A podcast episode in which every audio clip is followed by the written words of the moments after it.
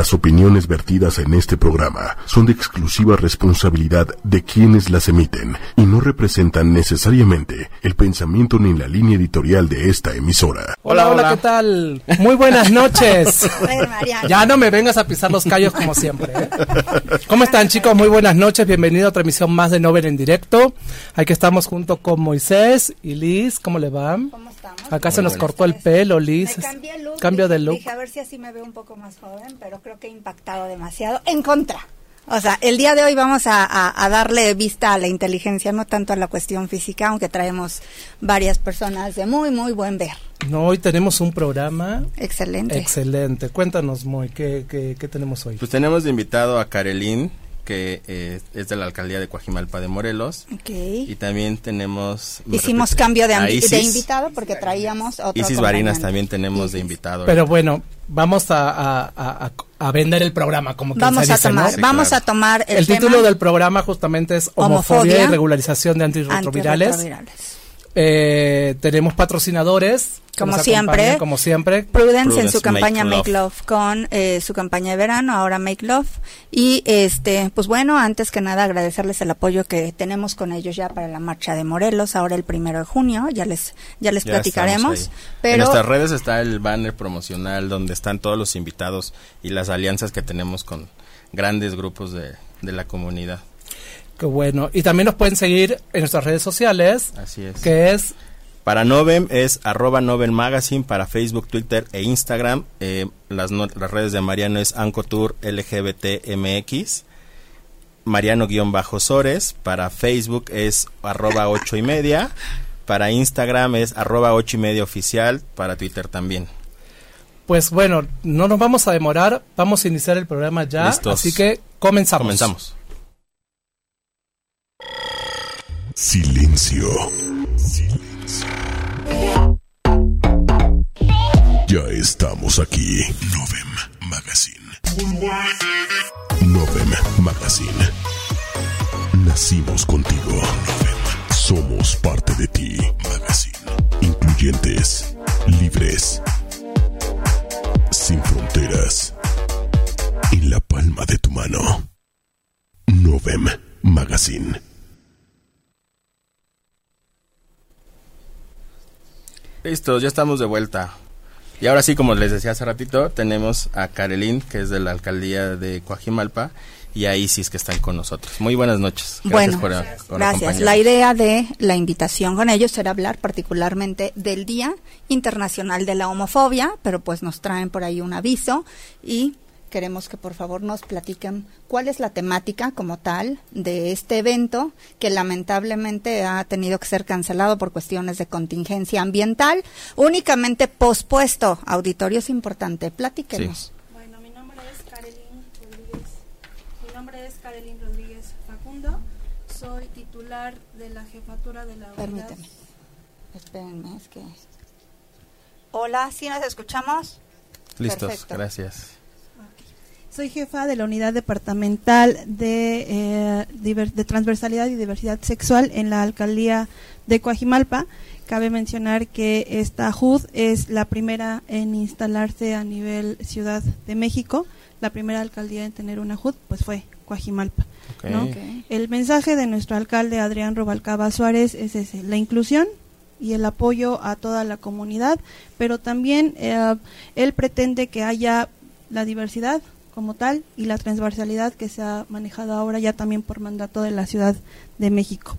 Eh, nuestro programa teníamos preparado eh, un evento el- en conmemoración al Día Internacional contra la Homofobia, Que era el 17. que era el 17 de mayo. De hecho, ahí una de nuestras embajadoras, que es Neftali, iba a estar en el evento como este dando su show, ¿no? Sí, sí. Saludos, teníamos- Neftali. Sí, teníamos varios grupos que nos iban a, a apoyar el día del evento, pero bueno, por el tema de ¿Tienen la ya contingencia. fecha de Mm. nuevo de este nueva fecha? No, estamos pensando que terminando la ah, contingencia podamos reprogramarlo eh, la siguiente semana después de que nos manden el, el oficio.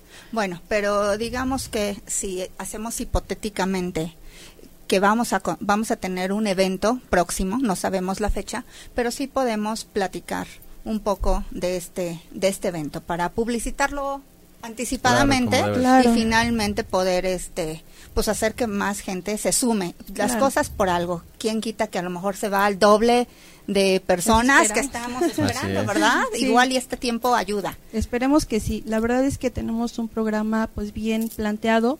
Estamos contando con mesas informativas que empiezan a las 12 del día de 12 a 4 Después de 4 a 5 el filme del documental Quebranto, donde participa Cristal, que hace un par de semanas falleció, que igual estábamos esperando estuviese con nosotros el día del evento, pero bueno, eh, lamentablemente, eh, falleció. Después de eso viene el programa de los grupos que inicia a las 5 de la tarde con eh, Neftali, que ya mencionabas, Javi Díaz, los chicos Mix y um, la imitadora oficial de Edith Márquez.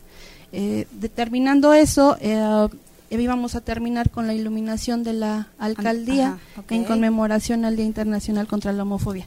Y bueno, aquí eh, mi compañero Isi Barinas este, lo vamos a coronar como nuestra embajadora de la alcaldía. sí.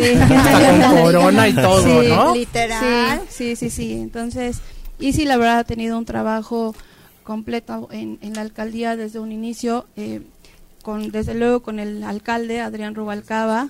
Gracias a él es el que hemos tenido. Pues, de hecho, ahí, en las imágenes, eh, ¿eres tú quien sale de, del vestido rojo? Sí, ah, de Divine. De hecho, la expectativa siempre con, con Easy es que, ¿y ahora no sabemos, qué se va a No sabemos ahora qué va a pasar. ¿O qué va a hacer Easy? Ajá.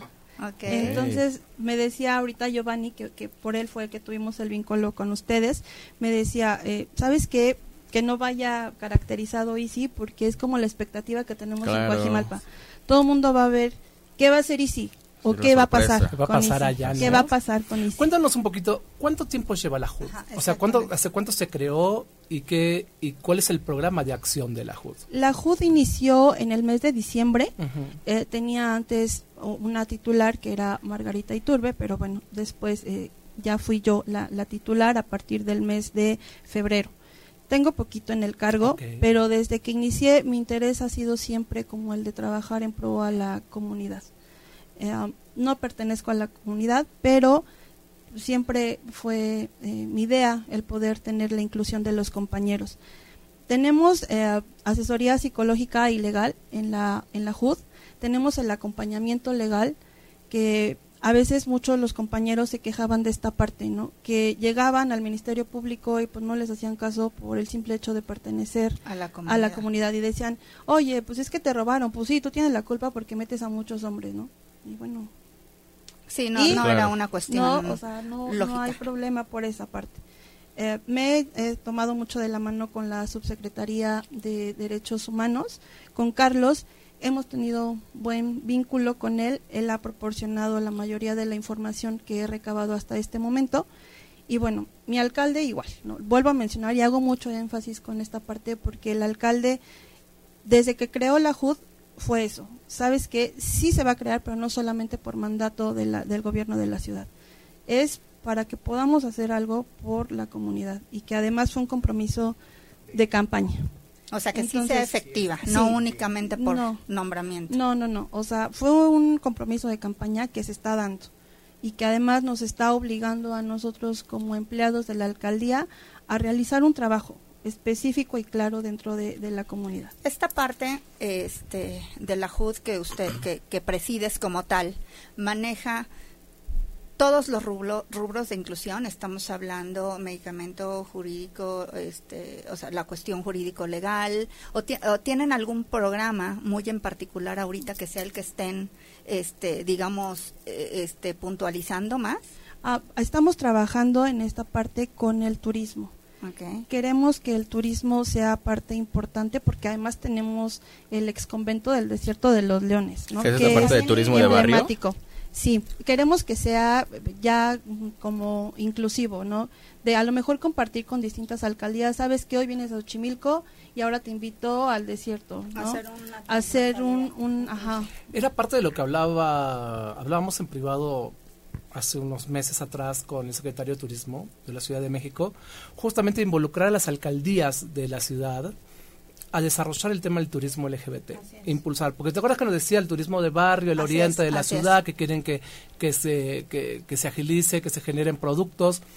Pero si las alcaldías no están dispuestas a desarrollar un producto o apoyar ese producto en la promoción y difusión, si al día de hoy yo teniendo una agencia de viajes no me llega un calendario cultural de las alcaldías de qué es lo que tienen, menos voy a pretender que me llegue un calendario LGBT de cultura o de turismo en las alcaldías, ¿no? Entonces hay que empezar a presionar a los alcaldes y a los directores de turismo a que empiecen a apoyar, y qué bueno que tienes la HUD allá en, en Coajimalpa, porque siento que va a ser importante el tema del desarrollo turístico e incluyente en esa zona, más allá del tema de turismo, la parte social, que está involucrado mucho el gobierno de la ciudad con el tema social, pero también sino el tema de derrama económica, ¿no? que la gente llegue a la, a, la antigua delegación, ahorita alcaldía, eh, llegue a Coajimalpa, consuma en Coajimalpa, coma en Coajimalpa, pase en Coajimalpa. Y eso a los comerciantes y a la gente que, que vive en, en esa alcaldía, pues le va a beneficiar de alguna manera.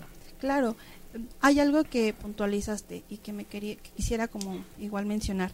Nuestro alcalde nos pidió que también tuviéramos esa parte de educación y cultura. Porque a la comunidad le encasillaron como el de Braille, como la fiesta, como que todo el mundo viene y hace desorden. Y nuestro alcalde dijo, sí, o sea, es, es como su esencia, pero la educación y la cultura es, de todos, ¿no? Entonces, mira, yo siento que podemos hacer algo interesante. Eh, platicaba antes de entrar con ella aquí a cabina. Sé que van a manejar eh, el tema de promoción turística allá. Podemos hacer un Noven Trip. En Coajimalpa, ir a Desierto de los Leones, invitar a gente, tú nos apoyas por ahí con algo allá en la delegación, me dices la transportación o algo, sí.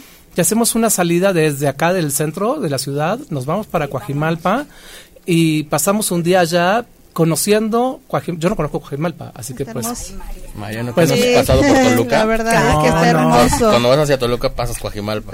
Pero así de lejitos lo he visto, o sea, no he parado, no me he metido. otra parte económica, que es Santa Fe. Sí, Santa Fe, sí. Entonces, digo, también hay una parte importante de derrama económica en el centro comercial Santa Fe yo justamente voy a Santa Fe nada más a Expo Bancomer, hay que hacerse realista, a las ferias que se hacen en Expo Bancomer. Digo, no, no, no me doy vuelta por Santa Fe. Ah, bueno, si conocieras el ex convento te enamoras. Pero es, interesante, podemos armar una salida de Noven Trip, llevamos a gente de acá, un grupito de gente que pase, conozca y nos acompañen en, la cápsula. Eso puede ser muy bien. Lo podemos organizar, ¿qué te parece? Sí, estaría súper Ahora, a ver, Isis, platícanos. Sí, ¿cuál ha sido como tu precedente? ¿Por qué en esa alcaldía como tal Sí, la verdad es que yo vivo ahí. La verdad es que le doy muchas gracias al alcalde Adrián Rubalcaba. Digo, empezamos trabajando desde pues que nos hiciera caso, que nos incluyera. Y sí, gracias a él la alcaldía está un poco más eh, de la mano con la comunidad. Previo a la alcaldía, ¿tú ya trabajabas en, en, esta cuestión de inclusión en algún otro tipo de medio? No, no, nunca nunca. La verdad es que yo trabajaba en iniciativa privada. Este, me acerqué con cuando era candidato y la verdad es que siempre Te el alcalde nos apoyó. Bueno, pues aquí, alcalde. Aquí tenemos a Marla Castellanos. Muchas felicidades, Isi Varinas. Ah, muchas También tenemos a Norma Elizabeth Morales. Muchas felicidades, amigo. A Jerica Act, felicidades, amigo. Gracias, gracias a todos. Es la, celebrity de Coajimalpa. o sea, todo el mundo conoce a Isi todo mundo. o sea, literal es llegar a Coajimalpa, a Coajimalpa y preguntamos directo por Isi y nos dicen. Vive en tal casa. Sí, sí, también, también, Oye, pues también algún día nos ponemos de acuerdo y vienes aquí este y las pláticas claro y, hacemos y puedes hacer un pequeño un showcito para todos. Lo interesante de esto que justamente Coajimalpa se está convirtiendo en un punto de atracción hacia la comunidad, pues justamente por la proactividad que tiene su alcalde. Por el tema de la inclusión y la diversidad, tiene una HUD, que no todas las, de, las alcaldías tienen una HUD, lo cual eso apoya justamente al, al proceso de inclusión, al proceso de políticas públicas, al tema de salud, al tema de turismo, agarra toda la transversalidad del plan de acción de la alcaldía y lo atraviesa justamente para hacerlo en temas LGBT, ¿no? Para la población. Eso es importante. Espero que los demás alcaldes de otras alcaldías que nos estén viendo o escuchando, les llegue el podcast, hagan lo mismo que está haciendo Coajimalpa porque es importante, porque eso ayuda a la población, a la inclusión, ayuda a la diversidad, ayuda al derrame económico local también, hay que ponerlo ese punto de vista. El tema social. Entonces, eh, para mí es importantísimo lo que está haciendo John Cojimalpa. Total y completamente, o sea, es, es un tema explícito, o sea, y queda mucho, mucha tela de dónde cortar. ¿Vas a dar algún pues saludo? No, lo sigo viendo, este, bueno, vamos a dar saludos a nuestro querido a Hugo Alberto Mackenzie. Hola, mi querido Hola, Hugo. Eh, a Leonardo Israel, hola mi Leo, ¿cómo estamos? Felicidades. Oscar, Oscar Marín dice felicidades amigo, eres el mejor. Ramírez Giovanni, felicidades amigo. Miguel McCoy, muchas felicidades Karelin, Easy también. Marta Estrada, tu congela te quiere Easy. Es mi concejal. Marta, Marta Estrada igual te quiero y si es Marta Estrada.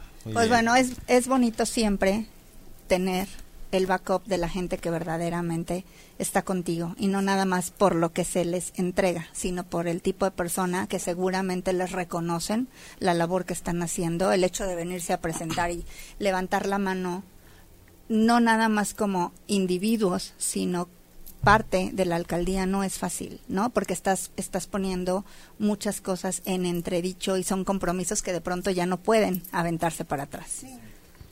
Oye, este Caroline, pues digo, al final cuando les vuelvan a dar la fecha, eh, pues compártenos la, información para que también nosotros la demos a conocer a la gente y si nos invitan podemos ir ah, a estar ahí. Vamos a cubrir el evento también. La verdad es que eh, estamos tomando mano de todo lo que podemos y de lo que ustedes nos puedan aportar. Pégate un poquito más. Lo que ustedes nos puedan aportar, digo, estaría genial. Nos encantaría que nos visitaran. Bueno, lo evento y lo Mira, de, lo de la fecha es lo de menos porque ahora viene junio y junio es el mes de la diversidad. Sí. Digo, más allá que el evento importante por el 17, que ah, es el Día Internacional contra la Homofobia, pero realmente eh, este proyecto va más allá del Día Internacional de un día, si no podemos hacerlo en cualquier momento, festejar la diversidad, festejar la inclusión, también festejar el tema de que es un día contra la homofobia, que no tiene que ser solamente el 17, sino los 365 días, del año. Exactamente. Está recordando este día y, aplicar justamente las leyes donde nos amparan a nuestros derechos que ya tenemos, ¿no? O sea, de que, son dados, o sea, que, finalmente no tienen por qué ponerse bajo consideración, sino es que ya todos por el hecho de ser. Y también pelear por nuestra seguridad. O sea, el tema de que tenemos que exigir que nos protejan las autoridades y que se revean los casos de homofobia, de transfobia, lesbofobia y, todo, todo, lo sí, todo lo que también en fobia, porque realmente eso es lo que hace falta, que realmente se juzgue a la gente que ataca a otra persona simplemente por ser diferente. ¿no? Entonces es, es, importantísimo. Sí, quitarnos esas etiquetas, porque realmente no es una cuestión de, eh, eh, de género. Toda la gente vale por el simple hecho de ser humano. Carolín, tus redes para que la gente pueda acercarse a ustedes. Eh, Facebook, Carolín Facundo, Twitter, Karen-Facundo. ¿Y las de la alcaldía? alcaldía Guajimalpa, es la, la oficial, es la única que maneja. Facebook, Twitter e Instagram, nada más. Sí, ¿verdad? Alcaldía Y las tuyas también, porque hay que empezar a circular. Hay que empezar a subir tu Instagram. claro. Las mías es Easy Varinas, en Instagram, Facebook y Twitter. O sea, ahí si quieren ver a Isis ahí en fotos así bien bien provocativas en Instagram, lo que vamos a hacer es, ¿eh? lo vamos a seguir para que en automático se los, vinculen. De todos modos, ahora en el evento vamos a tener imágenes de Isis ya caracterizado y del personaje que hizo. Y la sorpresa. Así es. Seguramente okay. Isis, muchísimas gracias por acompañarnos. infinitamente. No, hombre, gracias a ustedes. Y como Mariano decía que estábamos, que tenemos que festejar, tenemos ahorita un segundo invitado y vamos a festejar que cumple 35 años de carrera, una invitada. 35 años de carrera, entonces, este, pues... Pues bueno, vamos a hacer cambio en cabina, auditorio, por favor, ténganos un poco de paciencia. Vamos, este, salen nuestros invitados y entra el siguiente el siguiente invitado. Ok. okay. ¿qué les parece, chicos? ¿Cómo, ¿Cómo nos sentimos ahorita con tanto...? Pues mira, estuvo... A mí, a mí ¿Cómo me... se han sentido ustedes? ¿Ojitos? Ah, bueno, con este tema de la contingencia, yo desde el lunes que estoy con los ojos irritadísimos. O sea, a mí me afectan muchísimo los ojos. No, bueno, ¿ves la bruma en la ciudad? ¿eh? Que de verdad está este sí está muy feo perdónenme la bruma te molesta llega este llega llega a oler como a quemado por el ambiente por tanto pues incendio forestal que está de verdad estamos impresionantemente. No, no, yo veo las fotos, las fotos eh, de la ciudad es increíble como está la bruma que se ve. A mí me afecta muchísimo a los ojos, sinceramente termino con una irritación en los ojos horrible. La garganta me pica mucho. Yo veo menos. Te pues listo, tenemos a nuestra invitada, Ivette Monter. ¿Cómo estás, Ivette? Buenas noches. Así es, muy buenas noches. sí, ya me cayó, ya no me dejó terminar mi comentario. Aquí escuchándonos, oyendo hablar del ambiente. Bueno, ¿cómo les ha ido a ustedes con el ambiente? Pues muy bien, fíjate que gracias a Dios muy bien, este, ya muchos años trabajando en el espectáculo, sobre todo en discotes, que es donde yo me desempeño, ¿no? Que estábamos viendo que, te la rifas, que, digo discotecas y se burlan de mí, ahora son antros. Bueno, pero realmente te podríamos decir como que la doble oficial de Jenny Rivera. Pues fíjate que he pasado por muchas etapas, o sea, haz de cuenta cuando yo empecé, eh, fui como la doble de Alejandra Guzmán. Porque cuando yo empecé hice audición con Francis, entonces me quedé, me quedé como Alejandra Guzmán. De hecho, Alejandra Guzmán me fue a ver al teatro con Silvia Pinal y tuve mi época como Alejandra Guzmán. Después tuve mi época como Ana Gabriel. De hecho, fui a trabajar a su cumpleaños de Ana Gabriel, me contrató para su cumpleaños 41. Fui a su casa y trabajé en su cumpleaños.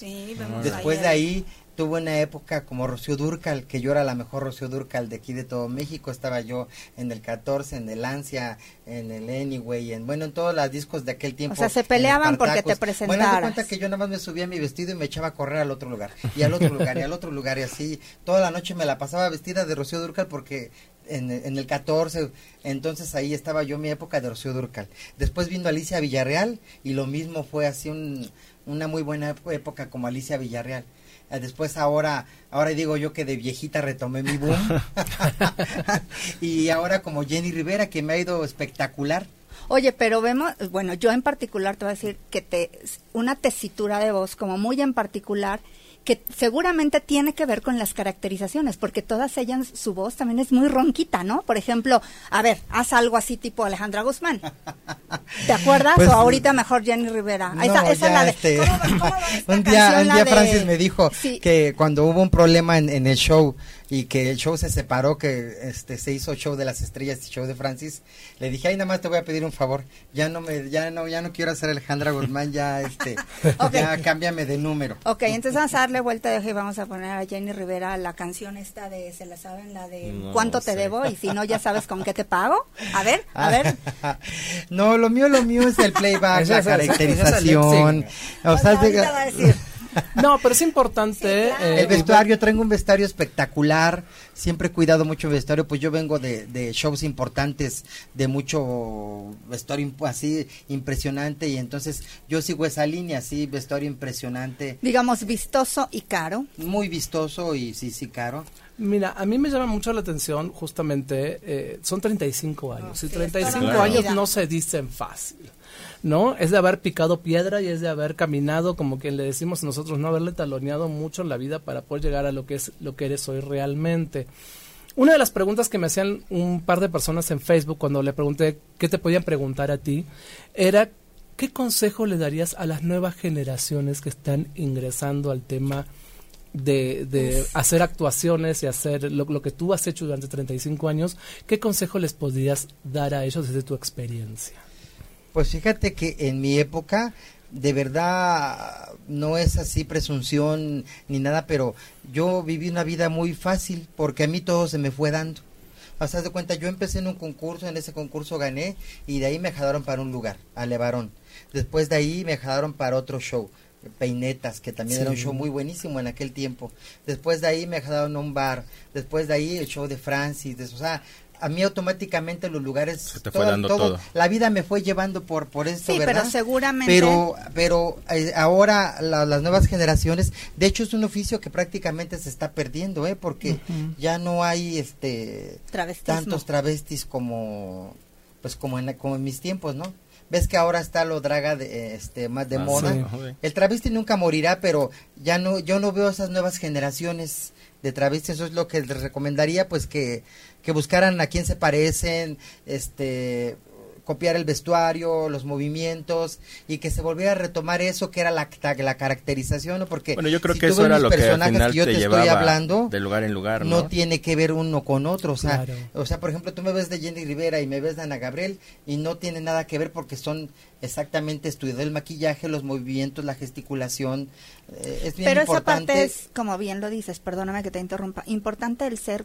muy enfático y muy preciso en esos detalles, porque bien nosotros también conocemos a gente que no es tan cuidada o tan cuidado en ese sentido. Entonces, esos ligeros detalles son los que hacen la diferencia del por qué te ves de una manera o montas tu show de otra efectivamente, el tipo de detalles que es cuidar hasta el más mínimo detalle, que es desde la zapatilla hasta la pestaña, el peinado, todo el arreglo, que tu vestuario no tenga un hilo, una arruga, que, o sea, que te veas de calidad, que te veas un 100% de calidad, eso es lo que hace que dures en este ambiente y que tu trabajo te recomiende para que te contraten en los lugares, ¿no? Y lo que también pasa que, digo, tú y yo casi somos almas gemelas en edad, Digo, realmente, porque yo me acuerdo en esa época, tú hablas del Anyway, hablabas del Ansia, del Butterfly, eh, de varios lugares que había este tipo de espectáculos que hoy por hoy ya no hay. hoy por hoy ya no hay un, un, espacio para la generación nuestra, donde podamos ir a tomar un café, ir a tomar una copa, ver un espectáculo bonito o ir a cenar. O sea, ya no existe. Ahorita la mayoría son chelerías o son antros o bares pero y ya que, y que ves a dos que tres imitadores que dices, no, gracias. No hay ese nivel de espectáculo que había. Sí, efectivamente, porque ahora ya no hay ni dónde te sientes. Antes llegabas para poder ver el espectáculo, pedías tu mesa, tu vino, te sentabas, veías un espectáculo bonito, veías plumas, veías canutillo, veías raston, veías brillo, veías así un Una buena producción. como chiqui, un chiqui siempre en domingo, ¿no? O sea, salía el opening, salían las artistas, tú hacías dos o tres números, bailabas con, con ellas, las acompañabas y ahora ya no, ahora los shows son una por, haz de cuenta, hay show 9, 10, 11, 12 y una, ¿no? Por ejemplo, Cabaretito, que es el lugar en el que ahora estoy trabajando de ah, planta. entonces, sí, Cabaretito, entonces me da mi llamado, me da mi llamado. Hoy hoy trabajo en Cabaretito este, a las doce y media, por si alguien está viendo esto y gusta ir, están invitados. Así es. Y este... 12 de la noche. Sí, 12 de la noche. No se lo pierdan. Y entonces ahora yo nada más voy yo sola un mini concierto de Jenny. Fíjate pues está interesante. Sí, es bonito, pero se extraña, como tú dices, aquellas grandes producciones, así. el show de Francis, no sé si ustedes lo vieron, Francis era una, producción impresionante, eran plumas y plumas, escaleras, bajábamos de bajábamos de, de un telar de cuatro metros y en columpios y era Circo Barnum, era el Lido de París, era el Moulin Rouge, o sea, era, era impresionante de verdad ver eh, el, show de Francis. Sobre es que era una producción completa, ¿no? Ahora estamos hablando de un una canción o de tres canciones en, el, En, ese caso. ¿Cuánto te tardas? Ay, perdón. ¿Cuánto te tardas en caracterizar? Pues depende del artista que tenga. La más fácil que tengo es Ana Gabriel. Es la más sencilla. Sí, es muy poco maquillaje, 15, 20 minutos. La que más me tardo es Rocío Durca. Es más, que es más detallada y es un número que, no sé, como que pasa el tiempo y te, te adoptas un número tuyo y aunque haces los demás, pero uno como que hay uno que es más. Entonces, mira, por ejemplo, yo, Jenny no me gustaba, a mí no me gusta la banda ni me gusta esa música, pero un, un, Miguel Peregrina, que es un, un, empresario que trabajo con él en Toluca, me dijo, necesito una Jenny y tú eres la única que cubres el perfil, házmela. Y entonces le digo, pues dame las canciones, me las manda, las escucho. Sí las había escuchado porque ya Jenny ya era famosa. Entonces, este, pues pero yo hacía, Lidia Cavazos. Y mm. entonces dije, pues tengo mi sombrero de Lidia Cavazos, tengo mi corsé de Lidia Cavazos, tengo una ropa de Lidia Cavazos que puede quedar para Jenny, ¿no? Porque Jenny no tenía un estilo tan marcado, todavía no le buscaba en esa gran imagen que le hicieron como al final, ¿no? Claro. Y entonces así lo hice y, le gustó mucho a la gente y luego empecé a escuchar muchas canciones de Jenny. Dije, no, pues wow, esta mujer es impresionante. De verdad, si yo hubiera, hubiera sido artista, cantante, mujer, hubiera sido ella. De verdad, o sea, ese personaje se me metió y, y me encantó y, y, pues ya ahora ya ahora, ya Jenny vive más que yo. Sí. a través de mí. Sí, a través de ti. Oye, yo quería que nos platicaras, ¿qué va, qué va a haber el 19 de mayo? Ah, miren, los invito el 19 de mayo en el Teatro Quetzalcoal, en la Alcaldía Iztapalapa. Está a dos cuadras del, del, Metro Iztapalapa. Voy a hacer un show que está haciendo la productora Alejandra Victorino, que pues gracias a ella estamos haciendo esta producción. Entonces voy a hacer como si fuera un concierto de Jenny, completo, voy a cantar este banda, voy a cantar pop ranchero, vamos a meter una banda en vivo, este y en lugar de mis compañeras me van a apoyar haciendo duetos. O sea de cuenta si Jenny salía con con este Marisela Osiris va a estar como Marisela. Argentina va a estar como Ana Bárbara. Este este Francisco va a estar como Paquita la del barrio. Con todos los duetos que hizo Jenny los va Mónica Balbuena va a estar como este con todas las grandes. cómo se llama como Edith Márquez. Haz de cuenta todos los duetos que hizo Jenny van a salir esa noche ahí este o sea, vienen grandes. Sí, voy a cambiarme como 8 o 10, si puedo 10, pues 10 me cambiaré. es el 19 de mayo a partir de las 4 y media de la tarde. A las 4 y media de la tarde, la, la cita es a las 4 y el, el show va a empezar a las 4 y media de la tarde. Ok, si quieren reservar, hay que marcar al teléfono 044 55 36 52 11 43 o al 044 55 76 67 36 57 el 19 de mayo. Y como plus a los que vengan de este programa que es ocho y media, ¿verdad? ¿Te llamas así? No, no, en directo. Ah, no, ah, bueno. Pero también, a la productora ocho y media, sí, claro. Bueno, pues aquí para los programas del los, este, ¿cómo se dice aquí los? Los programas de la radio. Los programas de la radio, Ah, bueno, los radioescuchas que estén viendo esto y que quieran ir a ver mi show, este 19 de mayo que digan que van de parte de Novem, entonces les vamos a dar un 2 por 1 Ah, ah Qué bueno, pues ya vamos a hablar por teléfono. El boleto están 200 pesos, entonces van dos. Les voy, les voy a repetir los números. 044 55 36 52 11 43 55 76 67 36 57. El 19 de mayo a partir de las 4 de la tarde. No se Así es, si les gusta Jenny, den una vuelta y si no les gusta Jenny pero quieren ver buenas caracterizaciones, buen vestuario y un ambiente familiar y una función espectacular, los esperamos 19 de mayo. Oye, ¿cuánta gente, cuánto aforo están esperando? Vamos a estar en escena, vamos a estar 20 personas y esperamos una capacidad de 300 personas. Bueno, la verdad es que es un número considerable. Sí, el teatro está muy bonito, está muy cómodo, está a dos calles del metro y el teatro está precioso, ¿eh? O sea, tú imaginas por qué es de la delegación y eso, ¿no? Pero lo tienen tan cuidado, lo tienen tan bonito, de verdad, vas a un teatro muy fufurufo. Muy fufurufo y los asientitos son unas cositas así y no te puedes ni mover. No, aquí son lugares así que estás cómodo, los pasillos cómodos. Si eres discapacitado también hay todas las entradas y las comodidades para que tú puedas ir. Es un teatro muy bien pensado y muy bien cuidado. Pues bueno, auditorio, ya saben, no se lo pueden perder. A mí ya hasta me dieron ganas, o sea que ah, voy a hablar de parte de Noven. Podemos, podemos ir a grabar una parte de, del show y sacarlo después de nuestras redes. Pues fíjate, este, hacer una para que viera la gente que no puede ir, pues que viera claro. ese tipo de espectáculo. Y también le hacemos unas entrevistas a las demás artistas. Exactamente. Están, si, ustedes quieren ir y me hacen el favor de ir, al contrario, no, gracias a ti por los espero y este, pues los espero a que vean el espectáculo y los espero pues también que vayan a trabajar, ¿no? Así es, pues gracias por la confianza. Pues cuéntanos lo, importante. Y ve tus redes sociales. ¿Dónde te pueden localizar? Mis redes sociales son nada más este Facebook y estoy como Ivette Monter Díaz está como imitador oficial de Cabaretito. Ah, ok. ¿Cabaretito dónde está? Está en la calle de Amberes. Aquí en Zona Rosa, aquí eh, está, eh, hay varios. Tenemos en Florencia, bueno, tenemos, ¿verdad? ya eres socia de Tito, ¿no? Sí, soy socia de Tito, ¿no? Bueno, digo tenemos porque llevo muchos años trabajando ahí. Sí, ya es como el inventario. Soy, parte como del inventario, entonces de ahí. Entonces tenemos Fusión, que es Londres 77. Sí. Tenemos el, el que era el taller aquí en, Florencia y en Amberes está la pulquería, la cervecería y ese restaurantito. Ok, ¿y tú dónde estás? ¿En cuál de los estoy en todos.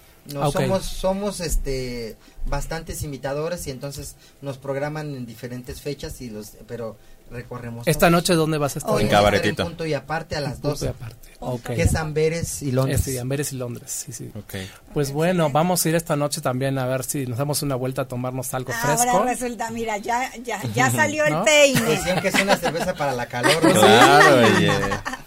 O sea, pues, literal, pues hay que apurarnos con el programa para después irnos, irnos a, cenar y después, nos vamos allá a llegar a, ah, con todo gusto, con todo gusto y pues serán bienvenidos en Cabaret. Muchas gracias. Muchísimas gracias. este lugar que no se discrimina a nadie y todo el mundo entra y es bienvenido. No, y además Tito es un pionero y es un y es una persona amorosa. Él él ha tratado de prevalecer justamente estos tipos de espectáculos. Sí, de verdad. Es lo que él hace, sus cafés concerts, él hace sus sus show cabarets, él sigue manteniendo esta. Sí, es que él está en Yucali que está al ladito y él sigue con sus espectáculos que ya no hay. Antes salías a divertirte y encontrabas infinidad de espectáculos donde divertirte. Lo que tenías ganas lo encontrabas. Sí, así es. Pues bueno, te pues agradecemos. vuelvo a invitar a la gente. Por favor, los espero este 19 de mayo, Teatro Quetzalcoatl, a las 4.30 de la tarde, empieza la función. Van, lleguen un poquito temprano si no tienen boletos. Y si no, pues háblenos por teléfono, les respetamos la promoción de 2 por 1 y pues los esperamos. 35 años de carrera artística de David Monter, de verdad han sido muchos años y, y pues este aquí estoy y pues espero que me acompañen esa noche. Gracias. Seguramente va a ser así. Muchísimas gracias por acompañarnos. verdad, muchas gracias por haber venido. Nos encantaría haber dado más tiempo, pero mira, estamos... No, pero mira, el objetivo era pues que, la gente que quiera ir a ver el show, Un pues, pueda ir. Muchísimas gracias. Este, los espero ese día. Claro que sí. Cuenta con ello, ¿eh? Vamos a estar ahí el sábado. Cuenta ah, con ello. Bueno, Muchas tenemos... Gracias. Vamos a hacer cambio de invitados. Sí, auditorio, por favor. A, a rolar invitados ahorita. Tenemos ahora a este, otras personas es Rosa María Trejo Villalobos, consejera nacional del PRD. También tenemos a Alberto Valdivieso, dirigente del PRD. Antonio Medina Trejo, director nacional de diversidad de PRD. Y es, perdón. Y Andrea Rocha Ramírez, abogada coayudante del PRD. Muy bien. Vamos tomando asiento, ¿cómo van, llegando? Ahorita está Antonio. Hola. Hola, Antonio. Ahí viene Rosa. ¿Quién viene por aquí? Rosa. Rosa. Rosa, Rosa. Adelante. Andrea. Andrea.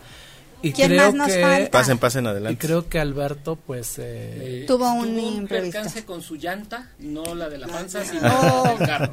Caray. Y al parecer se complicó subir el aire y esas cosas. Muy bien.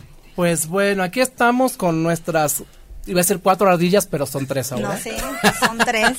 Igual que nosotros somos tres, éramos cuatro, ahora somos tres. bueno, pero la otra ardillita anda ahí. La otra anda ocupada, la otra ardillita nuestra. Pero antes de comenzar, déjame dar otros saludos. Ah, dale. Tenemos a Emiliano.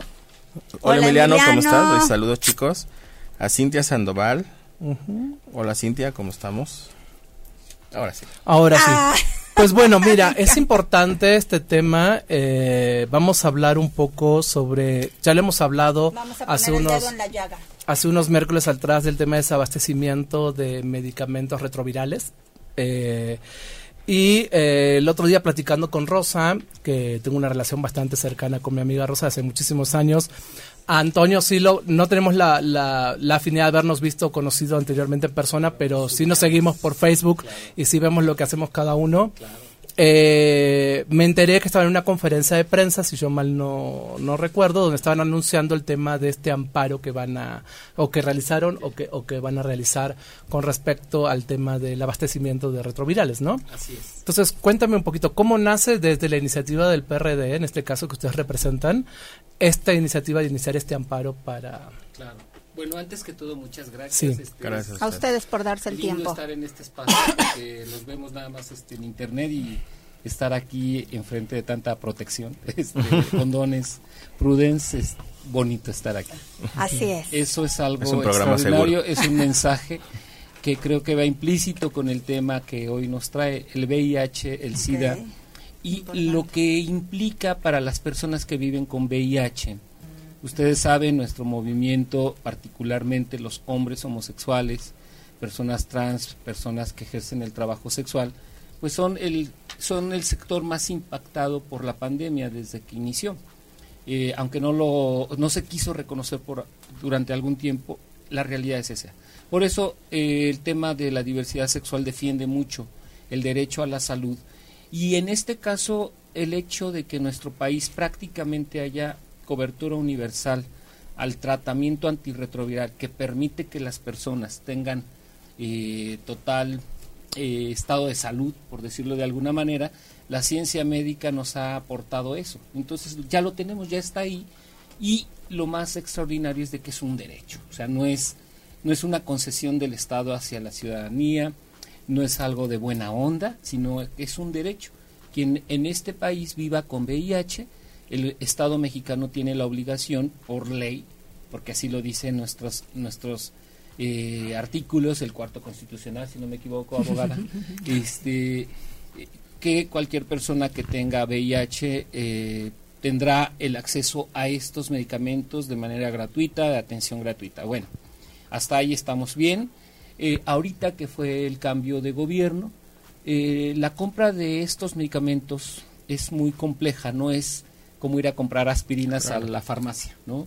Son medicamentos muy caros, extremadamente caros, diría yo.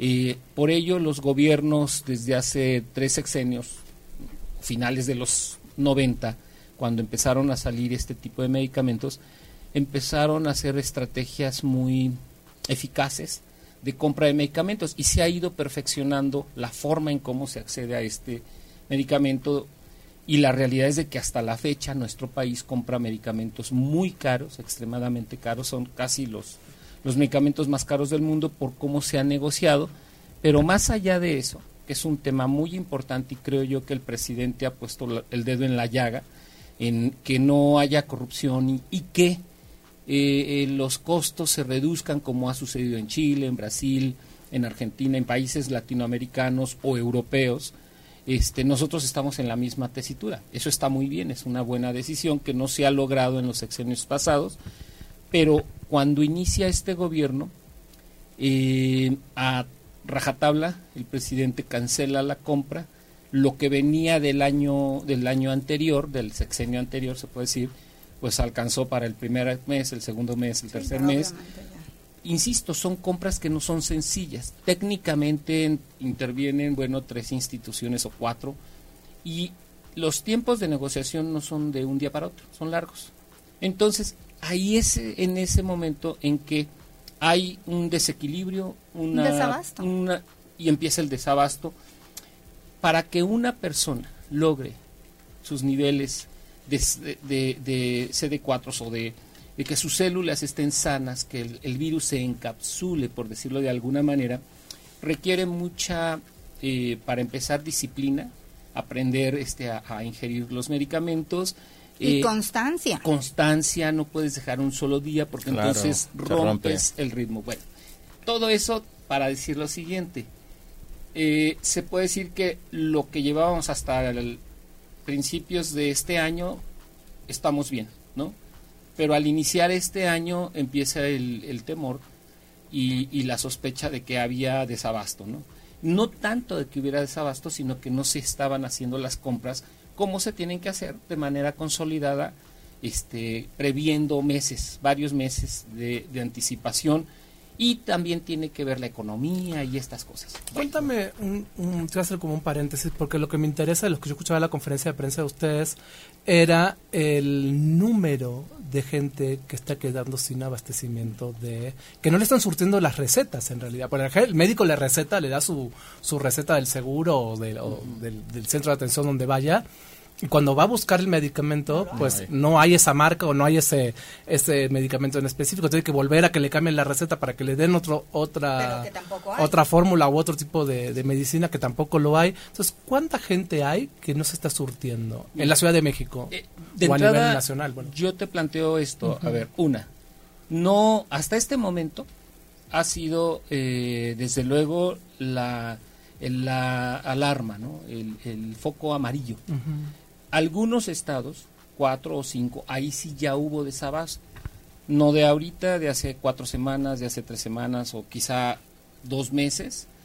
Eh, ¿Qué pasó? Los estados circunvecinos solidariamente empezaron a prestar.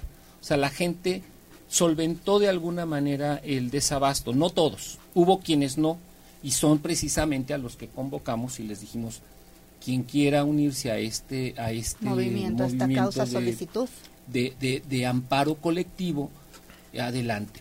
Entonces, nosotros como no somos autoridad, no tenemos, no podemos ver las listas ni nada de eso, no sabemos cuánto, te, lo digo con toda honestidad. por ahí hubo una nota periodística que equivocó, no, no equivocó, sino más bien se interpretó mal la, información, porque en efecto los que están en riesgo son los de, los que habían ya tenido muestras de, de, desabasto eran los del Seguro Popular que son 97 mil personas, pero no quiere decir que todas ellas estaban en desabasto. Solamente Seguro Popular y en algunos estados, no los 97 mil. 3 mil, 5 mil, 2 mil, pero es un número importante. pero estás hablando que es...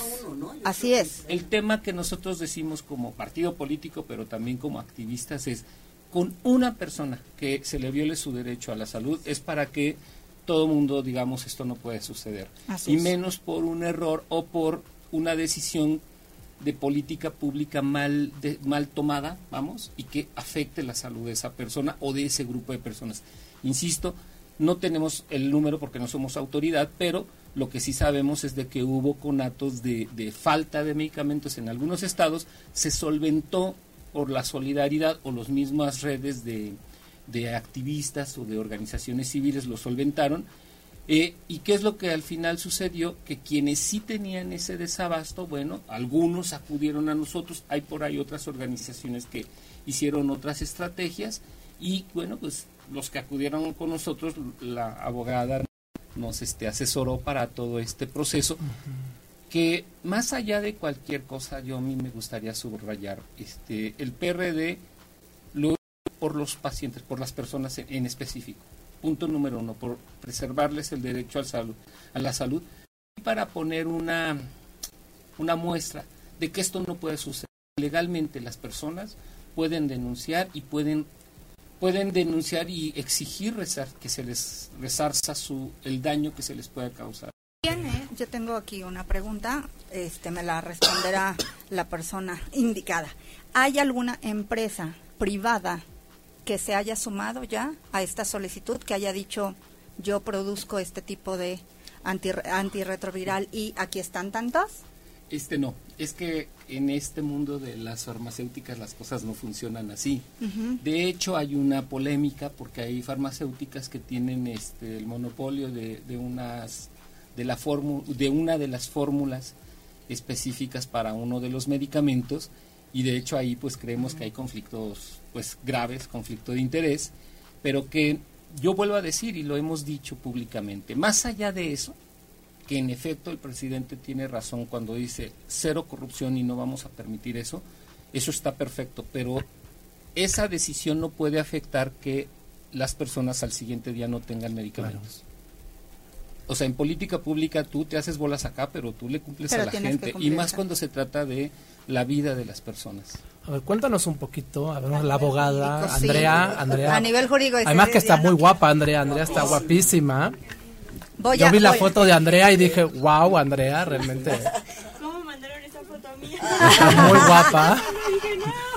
Eh, pero bueno, lo importante, Andrea, a ver, cuéntanos un poquito, ¿cómo redactaron este amparo? O sea, ¿qué es lo que están pidiendo en ese amparo específicamente? Mira, una de las causas que estamos pidiendo, bueno, eh, una de las cosas que estamos pidiendo en este amparo es que se otorgue de manera inmediata. Sí, sí, sí, sí, se ¿eh? que se otorgue de manera inmediata los medicamentos a, los quejosos. Y eh, una de las cosas que, que, se le pide al juez es que nos otorgue la suspensión eh, de, de, forma inmediata porque pues al final del día nosotros tenemos conocimiento que en las clínicas, por ejemplo, de Tampico no hay medicamentos. Entonces, si en esa clínica no hay medicamentos, sí tenemos noción de que aquí en la Ciudad de México no hay desabasto. Entonces, que en, el juez ordene que en la clínica de la Ciudad de México, donde él tenga conocimiento que hay esos medicamentos, que en ese momento nos notifique y que se surtan los medicamentos a estos quejosos. Porque sí sabemos que no en todos los estados hay desabasto, solo es en algunos. Entonces, eso es parte de lo que estamos pidiendo sí, sí sabemos que el día de hoy eh, les otorgaron medicamentos a, a, a, una parte de los quejosos y yo hablé con ellos. Y les dije, ¿estás dispuesto a desistirte de tu amparo? Y me dijo, no, porque en la conferencia de prensa que dio el doctor hoy en la mañana en Milenio, él mencionó que él como, como responsable de de la institución, de la clínica, solamente se enteró que llegó el abastecimiento para este mes pero el siguiente mes yo no sé si voy a estar en la incertidumbre de no recibir mi medicamento. Entonces yo quiero que se continúe con esto, que las autoridades responsables rindan un informe justificado del por qué no me están entregando mis medicamentos, pues en tiempo y forma, porque esto nunca se había dado. Entonces eso es parte de lo que estamos pidiendo. Y pues no sé qué otra pregunta tengas. ¿Cuántos quejosos tienes en, ese amparo? ¿Cuánta en gente este amparo tenemos cinco. Eh, el día de la conferencia mencionamos que íbamos a interponer otros, pero nosotros ya, ya no decidimos cómo hacerlo público porque al final queremos primero sacar adelante este y de la mano vamos a llevar los otros porque igual es, es muy importante recalcar, por ejemplo, hay muchas personas que me dicen, no, yo me voy a esperar, ¿no? Todavía, todavía tengo pastillas. Y yo le digo, bueno, quiero que seas consciente de que si tu receta dice el día 22 tienes 15 días para interponer el amparo. Si tú no lo presentas, de alguna u otra manera, ya no, ya no puedes tú recurrir al amparo. Entonces, yo creo que igual es importante recalcar eso y que, y que no dejen para último momento esto que desde mi punto de vista es una iniciativa bastante buena que el partido está impulsando porque eh, ayuda a los ciudadanos a agotar los medios jurídicos que la misma hacer uso de ellos que finalmente tienes el derecho nada más que muchas veces porque no sabes a quién dirigirte o porque simplemente no tienes el medio dices no, ¿para qué? No va a suceder nada, sí, lo dejas. sí, porque a mí como no, me van a hacer caso, o sea, soy un solo una persona. Claro, claro, claro. Entonces, esa iniciativa nos pues pareció como muy, contundente. A mí me llamó mucho la atención cuando escuché la conferencia. Eh, dije realmente, pues, qué importante que que, bueno, que uno de los partidos políticos pues esté haciendo esto, ¿no? O sea, que se haya puesto la, la camiseta, digo, no, no por el tema del partido político, sino por el tema de la salud, por el tema de los ciudadanos y por el tema de que se cumplan sus derechos en la atención de la salud y la, y la que les provean los medicamentos que realmente tienen que ser. Y no hablamos solamente de VIH, porque hay mucho desabastecimiento de otro tipo de medicamentos, de diabetes, de cáncer, de leucemia, de un montón un montón de medicamentos que tú vas a surtirte a la farmacia de la clínica y no los hay. Tienes que salir a comprártelos tú por aparte, ¿no? Estamos eh, viendo que ya empiezan a tener resultado por lo que por lo que estás comentando, ya empiezan como a levantar algunos la mano y decir, bueno, pues se va abasteciendo, ya si no es de porque tengo es de a fuerza, pero de alguna otra manera se está dando, es es el único la única respuesta que hemos tenido hasta ahorita lo que comentas sí, de Sí, mira, eh, pues al final del día yo creo que se ha avanzado. Desde que esto se hizo público, se le dio la inmediatez necesaria. Las autoridades, eh, en este caso el IMSS, entregó los medicamentos lo más pronto. Pero lo que sí preocupa es lo que mencionaba el doctor en la mañana, ¿no? El que el médico que le dio la, la conferencia en Millennium. Ahorita solamente tenemos para abastecer este mes. No sabemos qué va a pasar el siguiente mes. Yo platiqué con los quejosos y me dijeron, yo quiero seguir con mi demanda de amparo Debo mencionar que eso es una hipótesis, porque hay otros quejosos. O sea, ¿me explico? O sea, hay más quejosos de otros estados que tienen un tema diferente. Entonces, a cada uno se le da un seguimiento distinto. Sí, claro, muy en particular. A mí me gustaría aprovechar también el tema parte de, este tema que es importantísimo del amparo, pero preguntarles también en relación un poco más global al tema del partido, al tema de la Dirección Nacional de Diversidad, ¿cuáles son las estrategias que están teniendo a través de la dirección en el tema de LGBT? O sea, ¿cuál es la agenda que viene de trabajo de ustedes, tanto legislativa como eh, social o, ese tipo de, de, agenda que manejan? Bueno, gracias. No, pero esta Rosa es una extraordinaria militante de hace muchos años que ha hecho un trabajo este hormiga ¿no? que a veces no se ve, pero ahí está. Rosa, y, nuestro compañero Alberto Valdivieso, desde luego, y muchos otros compañeros y compañeras que han construido estas agendas en el partido. Rápido te diré, tenemos propuestas legislativas. De entrada, decir que el PRD tiene 30 años. El tema de la diversidad sexual, cuando menos tiene 26 años dentro del partido insertado, no solamente en el discurso, sino en los estatutos el primer candidato a la presidencia de la República que metió en su, en su agenda eh, presidencial los derechos de la diversidad sexual fue Cuauhtémoc Cárdenas como candidato del PRD. No lo hizo Andrés Manuel como parte en sus tres campañas, pero bueno, no pasa nada. Este, lo que sí nos queda muy claro es que los temas de la diversidad sexual han sido construidos desde la sociedad civil junto con el partido, con nuestros legisladores, legisladoras y con quienes han gobernado siendo parte del PRD. Nadie le puede regatear a nuestro partido eh, la ley de sociedades de convivencia. Es más, yo estoy aquí junto con mi esposo, nos convivenciamos, fuimos de los primeros en convivenciarnos gracias a esta iniciativa del PRD, gracias a eh, matrimonio civil igualitario, ahora también además adoptamos a nuestro hijo Mateo. Este es una ley que también ya está en 10 estados. Ayer en Hidalgo logramos esta ley que nuestra diputada, siendo una diputada nada más, eh, hizo el cabildeo inteligente político que logró tener la mayoría para que pasara. Y bueno, la ley de identidad de género que también en, los cuatro, cuatro estados donde gobernamos ya está, ¿no? Uno además en alianza con el PRI, no con este con eh, con el PAN, perdón, perdón, perdón, Nayarit, este, PRD, este PAN y pasó, ¿no? La ley de identidad de género y también en Hidalgo pues, recientemente pasó, entonces son cuatro o cinco, cinco estados eh, la tipificación de los crímenes de promofobia. Mañana es el Día Internacional en contra de la homofobia. El, viernes, perdón, perdón, el 17. Y bueno, pues el PRD ha sido el partido que ha este, impulsado en todos los estados que el Día contra la homofobia sea un día de actividades cívicas ya desde el gobierno. Esto cualquier día, bueno, qué bueno, pero tiene una implicación cultural muy importante, que un, un gobierno asuma un día en contra de este tipo de discriminación. Este, políticas públicas, ¿qué te puedo decir? La Clínica Condesa se creó con un gobierno perredista, con eh, una visión de izquierda, y la Clínica Condesa es un modelo de atención no nada más para nuestro país, para toda América Latina y de hecho Canadá y Estados Unidos han venido. están haciendo cirugías transgénero ya, ¿no? Sí, que, además a las mujeres este, trans particularmente y hombres trans también, aunque en menor medida, pueden hacerse todo su proceso y ahí las atienden de manera espectacular. Ahora se va a hacer la clínica, se va a separar, pero bueno, es un proyecto que viene desde el PRD. Entonces, este, y muchos otros temas que yo te podría decir. Si gustan, algún día vengo aquí con el libro que hicimos en el PRD, que se llama Revolución Arcoiris, donde hacemos un recorrido de todas las propuestas que ha hecho nuestro partido y que pues ya están en la sociedad. Lo que queremos decir, el PRD es un partido de eh, de causas sociales, ¿no? Hemos tenido problemas, claro, como toda institución, como toda familia, como todo grupo. Este, estamos superándolos y sabemos que estos temas son vitales para la gente, porque te impactan en tu vida personal, en tu vida cotidiana, en tu sexualidad. Por ello creemos que pues hay que seguirle y bueno, pues eh, la lucha que damos en el territorio todo el tiempo con nuestros militantes.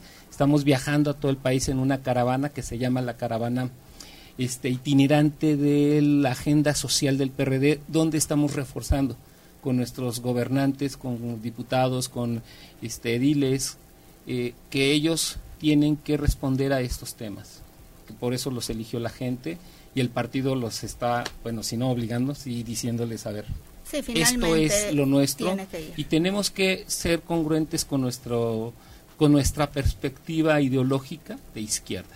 ¿La gente dónde puede acercarse con ustedes las redes? Yo, tengo una pregunta. Yo quería hacer una pregunta a Rosa que me interesa mucho porque Rosa ha sido una activista importantísimo sobre el tema lésbico. Entonces, ¿qué están trabajando sobre ese tema, Rosa? Nada más como para cerrar este, este punto.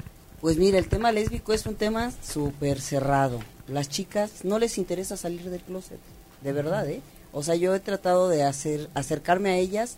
Dicen, a ver, mira, a mí nadie me discrimina, a mí, que sí hay mucha discriminación, claro, pero te recuerdo que así como dentro de todas las poblaciones hay grupos, en las lesbianas, las lesbianas este, de izquierda, izquierda, izquierda, no permiten ni siquiera que los partidos políticos nos acerquemos a ellas, aunque nosotros podamos incidir en políticas públicas, no, no les interesa. Entonces, pues este, estamos ahorita, vamos a tener un conversatorio la semana entrante con nuestra diputada joven Frida Esparza, un Perdón, Rosa este, nos tenemos que ir. Las redes sociales para que la siga la gente, por favor, nada más rápido. Arroba Antonio Medina 41. Ok. Y Antonio Medina en Facebook. Yo después les paso el día y hora del conversatorio. Bueno, por las redes. Pues muchísimas gracias por habernos acompañado. Muchas gracias a todos ustedes por habernos asistido. Y Chicos, nos vemos dentro de ocho días en nuestro programa 9 en directo. Así es, hasta el miércoles que viene. Buenas noches. Si te perdiste de algo o quieres volver a escuchar todo el programa, está disponible con su blog en ochoymedia.com y encuentra todos nuestros podcasts de todos nuestros programas en iTunes y Tuning Radio. Todos los programas de ochoymedia.com en la palma de tu mano.